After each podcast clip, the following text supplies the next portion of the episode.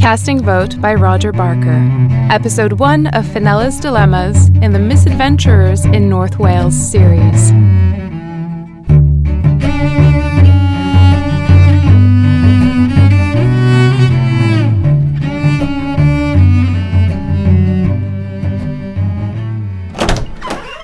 Sorry to barge in, Fenella, but we need to talk.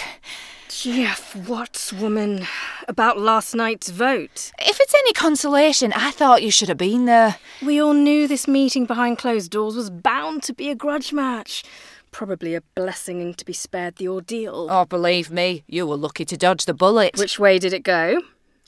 Deadlock. Didn't all seven trustees show up? We did. Then how did you all fail to come to a decision? I abstained. Still in two minds about this media circus masquerading as an art exhibition? Mm, afraid so. That's why I'm here. The others thought I was the least biased member of the board to see you. What? They want a referee? As the gallery's manager, you have the casting vote in exceptional circumstances such as these. Oh, I was hoping it wouldn't come to that. Both sides agreed that they would abide by your decision whichever way it went. You know this won't end well. Each faction was sure you'd make the right decision. Think that cosy consensus will hold up after I announce my take on the judgment of Solomon? Don't worry. Whichever way you go, the losers won't hold it against you. For very long. Well, not for a few years, anyway. Still in two minds like me. I'm afraid so, Monica. That's why local bookies are giving odds on your decision. What? Really? Already? Afraid so. I thought the decision was taken behind closed doors. It was, but everyone was predicting a stalemate. Besides, this is a small town and word gets round. So, not only will I alienate half the board, but I'll also have to put my foot down on the gas pedal every time I drive past the local branch of Ladbrokes. No pressure then. No one warned me about this sort of thing when I embarked on a career promoting community arts. OK, what does your gut instinct tell you? Not to allow my views on contemporary art to cloud, Cloud my judgment. Mm. You don't like Jed Landon very much, do you? It's not so much him as an individual, even though he comes across as the Donald Trump of modern art. Well, what then? It's the whole art as a commodity culture that he represents. Mm.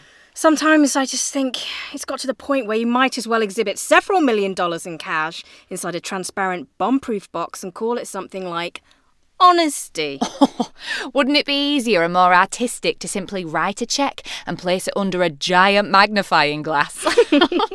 Do you think kids of today will recognise a cheque when they see it? Oh, maybe we'd have to wait a few more years until cheques officially become retro. I mean, we jest, but Landon has pretty much read our minds. Absolutely. Stage one.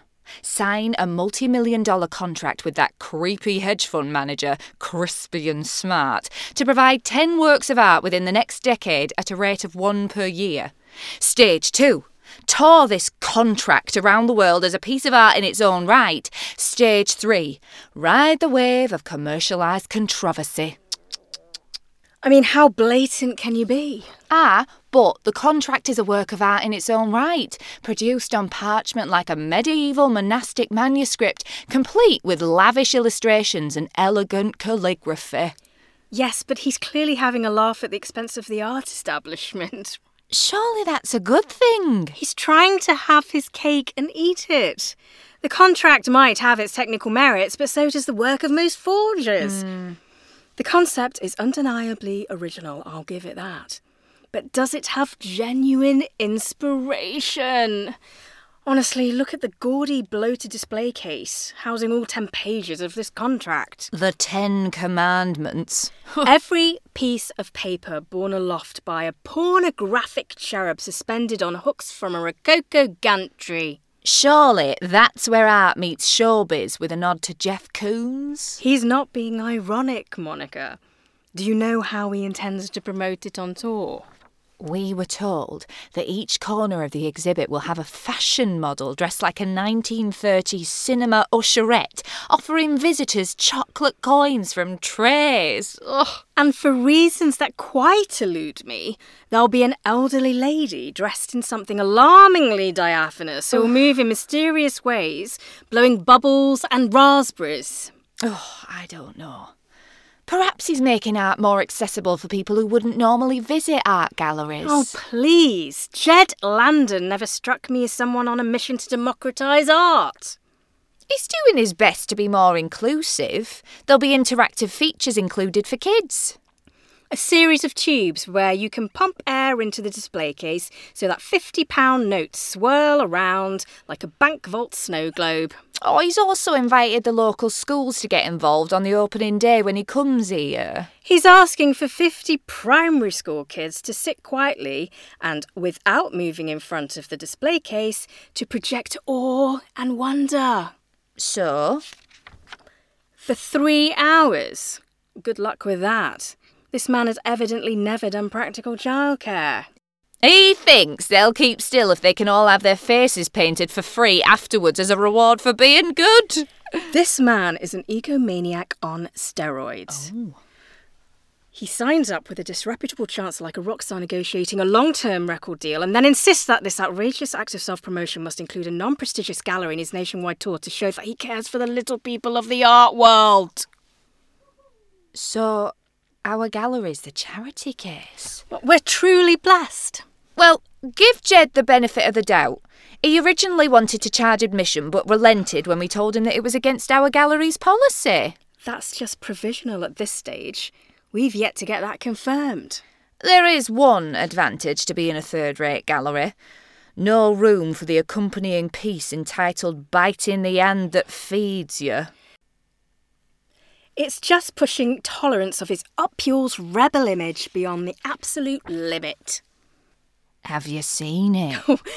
A body cast of his sponsor bending over, and a supply of seaside rock which punters can buy and push up an aperture in his rear end. Oh. I suppose as long as this makes money, Crispin Smart is shameless enough to accept almost anything.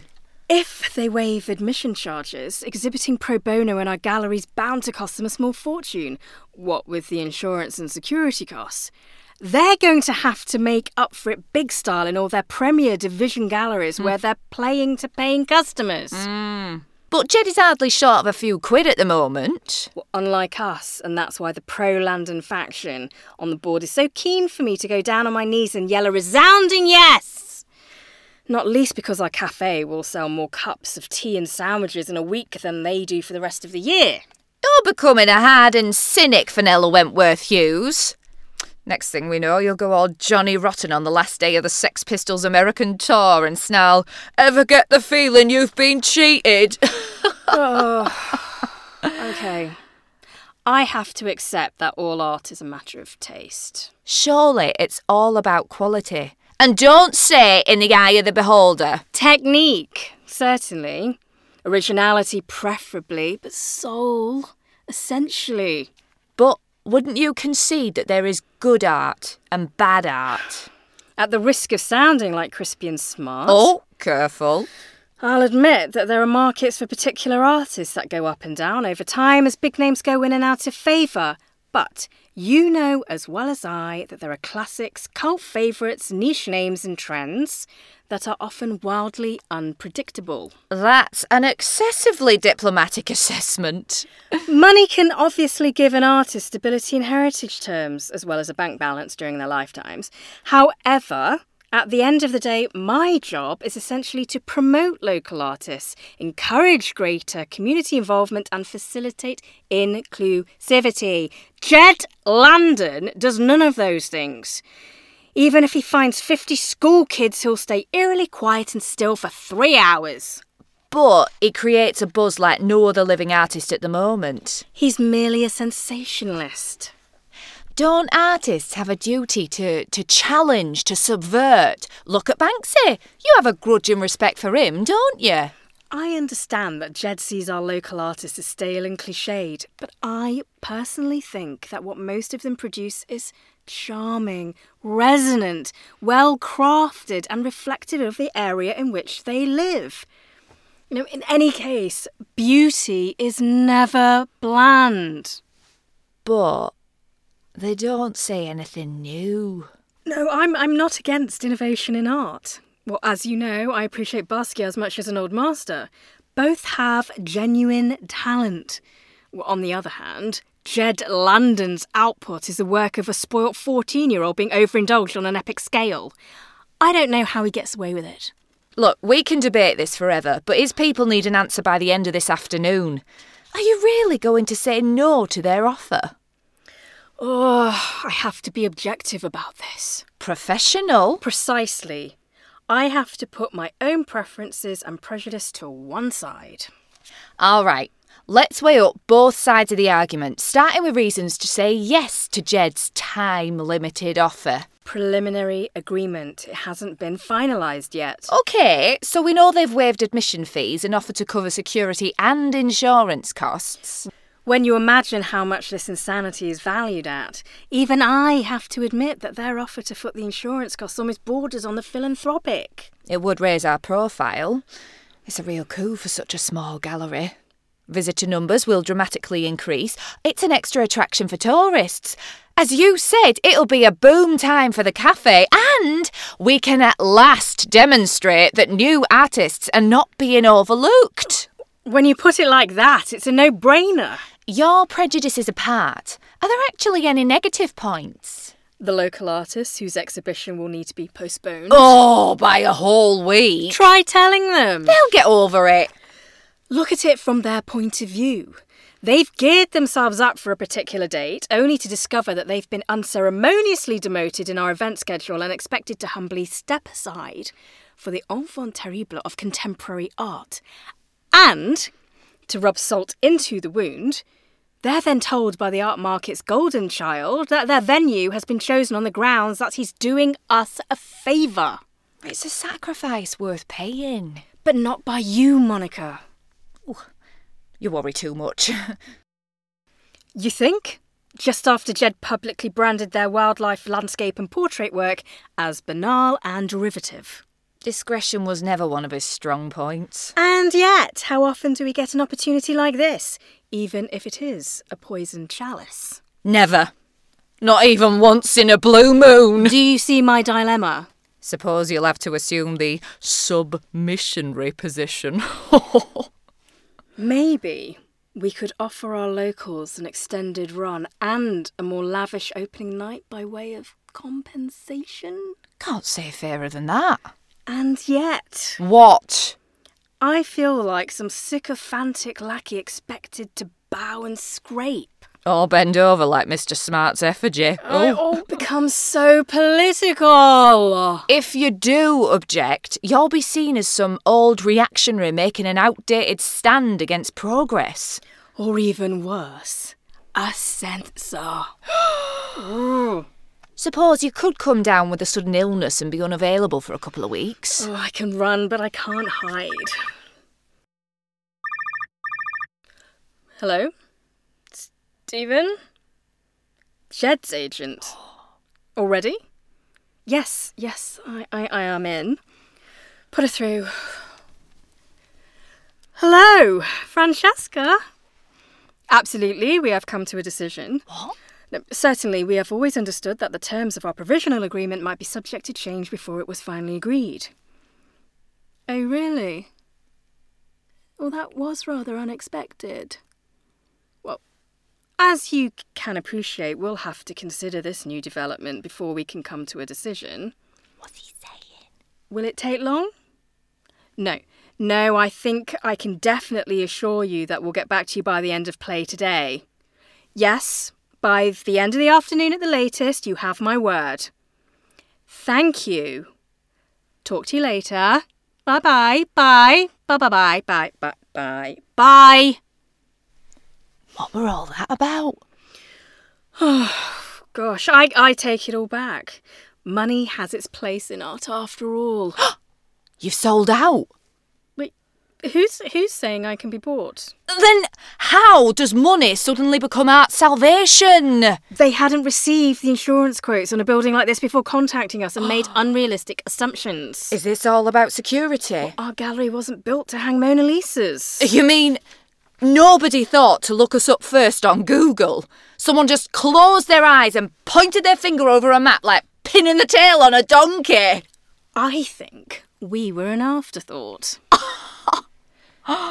So they want us to make a decision about allowing them to charge visitors? And waiving the gallery's strict free admissions policy. Oh. Are you going to get in touch with the trustees? Within the next few hours. I'd have better luck tracking down Jimmy Hoffa or the legendary lost Nazi gold train. Gold train, oh. oh, besides, even if I did, would their decision be any different from last night? I suppose you have a point. I shall naturally go through the motions, but apart from Wendy Evans, the chances of anyone else being accessible at short notice is a 100 to 1. No feelings of regret? Only that my contract isn't on lavishly illustrated parchment and put on display so that everyone can see I'm a martyr to community arts. Oh, we can get the school kids to do that.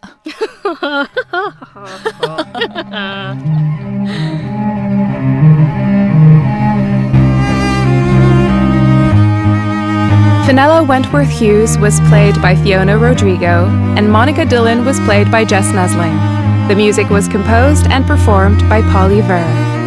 The recording was engineered by Neiman Brown at Novocaine Studios, London, edited and mastered by Tom Percy at the Rhythm Rooms, Formby. Casting vote was a North Wales misadventure directed by Vanessa Labrie for Ed Stephenson Productions.